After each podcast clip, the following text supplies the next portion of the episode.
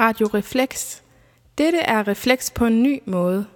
I godt 10 år er Reflex udkommet som et e-sign. Man har kunne læse det på en skærm eller printe ud på papir. Med vores nye tiltag, Radio Reflex, kan du nu også lytte til Reflex. Vi lægger ud med fire tekster af to forfattere. Først læser Kjeld Ivan Thysen to digte og et eventyrkomposita om familien Os. Dernæst følger Jan Nygaard op med et digt, et vy gennem tiden, omkring ejerskabet til vores fælles natur. God fornøjelse med Radio Reflex. Magtens veje og vildveje. Jeg magter det næsten ikke at tænke på den. Jeg har den, eller jeg har den ikke, eller selvfølgelig ikke. Magt som blænder, den hule stafage, den enerverende vindbøjtel, sirener, der hyler i natten og plager min nattesøvn. Fri mig for den magt, der bruges til at holde freden i skak. Blandt frihedselskende marionetter med trang til amorøse eskapader, smurt ud over flade bakker med englevinger, trukket op af den omkransende, dunkle døn. Jo, magt er vigtig, som sandslotte, der skylles bort af næste tidevand. Jeg udformer spir og vindebroer, der skal sænkes og besejres, for at dølge min lidenhed, når jeg drager ud og ind, for at bekæmpe ondskab, dårskab og forstillelse. Sand magt er kittet, som farven i min aura, der holder alt på rette plads. Magt er at føle varme dukker op på kolde dage med kongetanker til rette tid. Når kongstanker smelter, for vi mange, der må udstå en kaldelse, vi ikke kan svigte.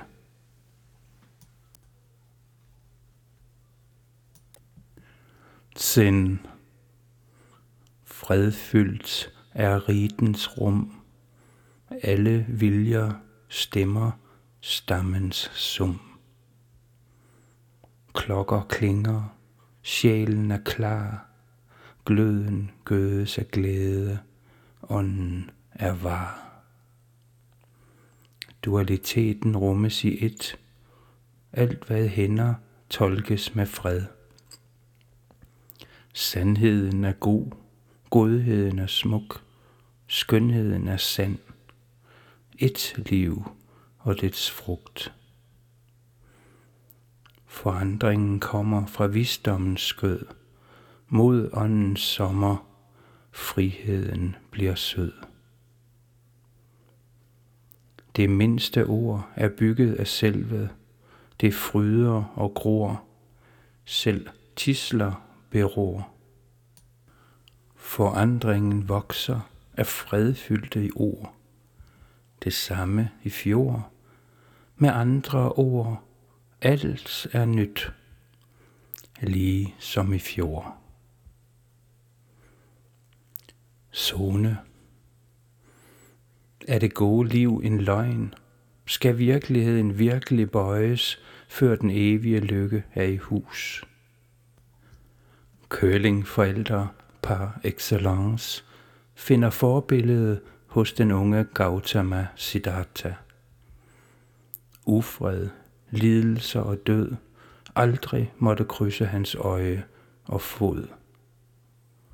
Det største forældreopgør stod for, da han fattede, at en væsentlig del af livet var ham blevet forholdt.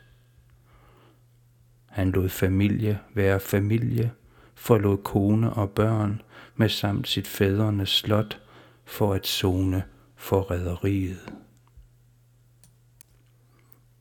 For at finde vejen var det en nødvendig fordring før den store åbenbaring, at han blev hjemløs. Dette forstod han først senere. Opvæksten hos den gode far, i den bedste mening, den doserede næring for sjælen af godhed, skønhed og sandhed, hjalp ham dog med at gennemføre forberedelsestiden før mødet med åndens realitet. Mennesket vokser med næring det formår, med krop og sjæl kapere, hvis klangbund det forstår. Er menneskesønnen mon større end sin strenge far? Er Guds søn mere forandringsparat end sit ophav? Måske, måske ikke, men han er mennesket nærmest, og derfor er det ham, vi kendes ved. Historien om os fra os. Der var engang i et land ikke så fjernt fra her og ikke så langt fra nu, en familie, der hed os. Den bestod af en far og en mor og deres fælles datter, der var blevet gammel nok til at begynde at tænke over relationerne i hendes hjemlige virkelighed. Hun havde det privilegium at have to fuldt møblerede værelser. Det ene havde hun hos sin far. Hans hus var næsten helt nybygget. Det havde alt, hvad man kunne ønske sig af moderne komfort. Der var smarte installationer, som var ved hånden til enhver situation. Vinkælderen var kun i kælderen, når han ikke havde brug for den. Til hver en tid kunne han taste årgang, land, vindistrikt og drue ind på sin phone, og de flasker, der faldt inden for kategorien, dukkede op på anretterbordet. Det samme gjorde sig gældende med spisekammeret, han kunne godt lide at bruge de gamle navne, men det var også det eneste, der mindede ham om gode gamle dage. Kød, grøntsager, mel og gryn blev straks hentet automatisk fra de rum, hvor budet fra forhandleren havde anbragt dem. Når Et var på besøg, det kaldte han altid sin datter, trods det, at hun faktisk hed Agnete – fordi hun, som han sagde, var hans et og alt. Så blev hun sat på en pidestal fra start til slut. Hun var meget stolt over, at han kaldte hende nummer et, men at hun måtte sove alene i et specielt værelse på første salen, i et tårn, han havde fået anbragt midt i huset, var hun ikke specielt vild med. Det er til dig, fordi du er nummer et, og derfor skal du bo øverst. Byen, de boede i, var ikke så stor. Ikke større end at Agnete kunne cykle fra sit ene værelse til det andet, som hun havde hos sin mor. Mor, hvorfor skal jeg bo alene ovenpå i fars hus? spurgte hun sin mor. Jeg har fortalt Lars Ole Gorm masser af gange, skat, at du bedst kan lide at bo, som du bor her hos mig, svarede moren, der hed Patricia, men som oftest bare blev kaldt Pat. Men han vil jo aldrig høre på, hvad jeg siger, tilføjede hun hurtigt. Så, nu er du her, og vi to skal rigtig hygge os. Hvis du går ned i hyggerummet, så laver jeg kakao og smører et par boller. I Pats hus var alting hjemmelavet og håndlavet. Det havde taget hende mange år at samle, hvad hun betegnede som det nødvendigste for at kunne føle sig tryg og leve i harmoni med sine torterede følelser. Det var hun og hendes mand blevet meget uenige over. For ikke at Agnete skulle vokse op i et fjendtligt miljø, enedes de om at have hver deres hus, hvor de kunne være den bedste udgave af sig selv, og Agnete kunne bo på skift. Pat nussede om hende og fortalte historier fra gamle dage, om mormoren, der blev olympisk mester i diskoskast, for kort efter at dø under mystiske omstændigheder, inden Patricia var blevet voksen. Fra dag af besluttede Pat sig for aldrig at smide noget væk, som hun eller nogen fra hendes familie selv havde lavet. Det eneste, hun siden havde sagt farvel til, var Lars Ole Gorm. Fordi han længe havde ønsket at realisere sine fremtidsidéer, og de ikke passede ind i hendes verden. Derfor tog han brudet med ophøjet ro og begyndte straks at planlægge det hjem, han altid havde ment var det optimale, som udstillede hans kløgt og forstand. Hvor kan du bedst lide at bo?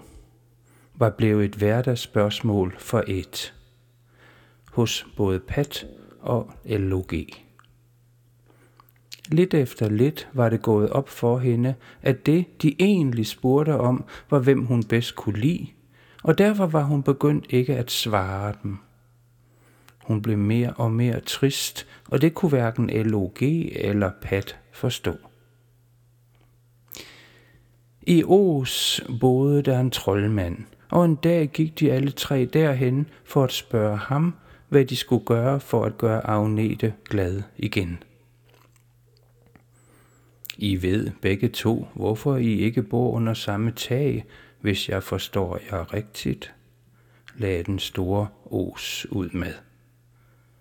Ja, selvfølgelig tog LOG os over. Jeg har måttet opgive et hvert fremskridt, som ikke har været en del af Pats mors verden. Hendes ulykke er blevet vores ulykke. Jeg har måttet gøre mig fri, så da Pat ønskede, at vi skulle leve adskilt for barnets skyld, var jeg klar. Og har fortiden ikke en plads i dit hjerte?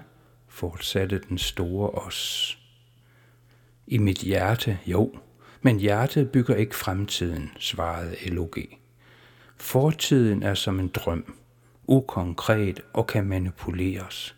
Og jeg beskæftiger mig ikke med drømme, kun den slags, der kan materialiseres og derved stå til trone for alverden. Den store ås vendte sig nu mod Patricia.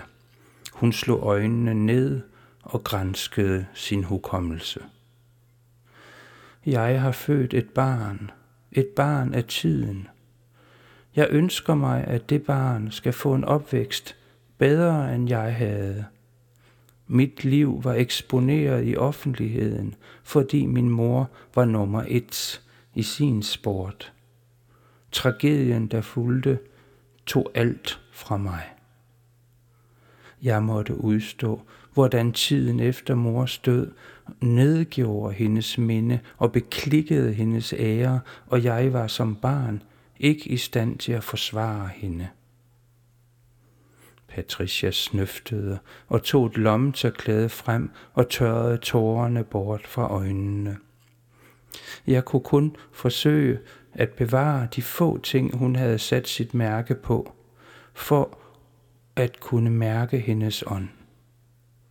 De rummer min mulighed for at knytte mig til hende. Jeg husker hende som den hun var og stadig er. Hun samlede sig og fortsatte. Det er det, jeg forsøger at give vores datter. Ægte ting, der kan bevare mindet og ære hendes familie, så hun aldrig skal føle sig svigtet og alene. Hvad end fremtiden vil diktere som sandt eller falsk. Den store os rømmede sig.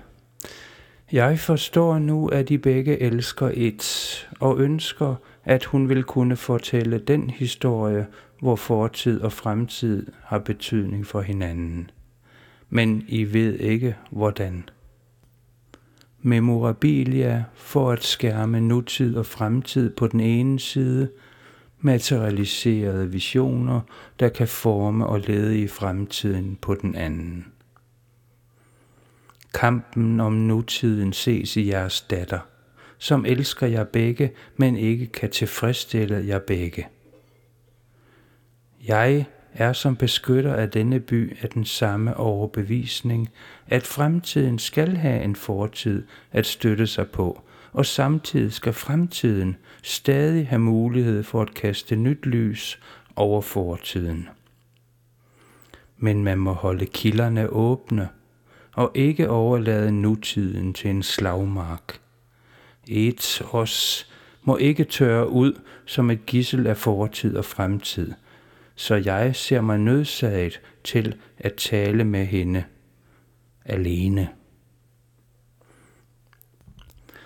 Hun må bo her hos mig, så længe det tager for et at forstå jer, pat os og luk os, så hun kan få ro på sin tid og sin historie. Og I to skal lære at elske igen, så I ved, I er værd at elske. Søg ikke jeres usikkerhed bekræftet af en ved at stille uforståelige spørgsmål om muligheden for ikke at elske, når man besidder en medfødt kærlighed, der er ren.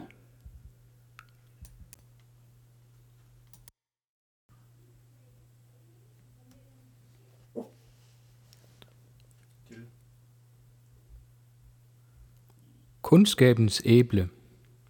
Der voksede et æbletræ på en slette for 500.000 år siden. Et æble hang der på træet. Et sulten menneske på vandring tog æblet i øjesyn.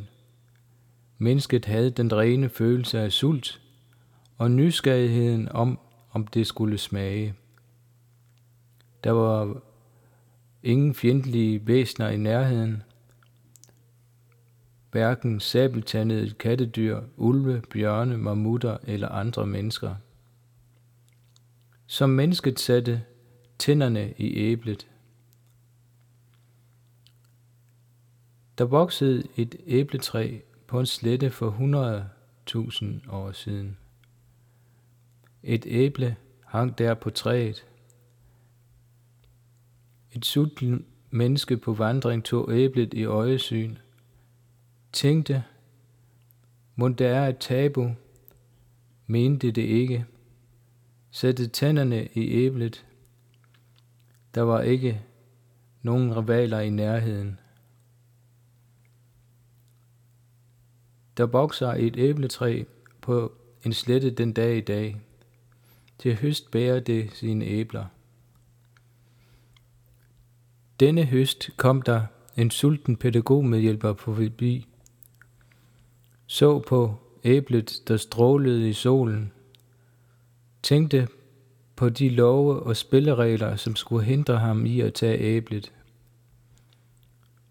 Men sulten var for stærk, og han satte tænderne i æblet.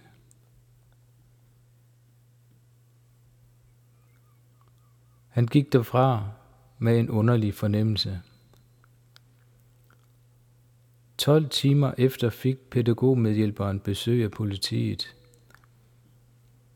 Med pinlige billeder fra offentlige webcams på sletten. Nogen havde givet politiet et præg. Det fangede netmedierne til lige. Overskrifter så som pædagogmedhjælperen måler æbler på transnationalt ejet grund.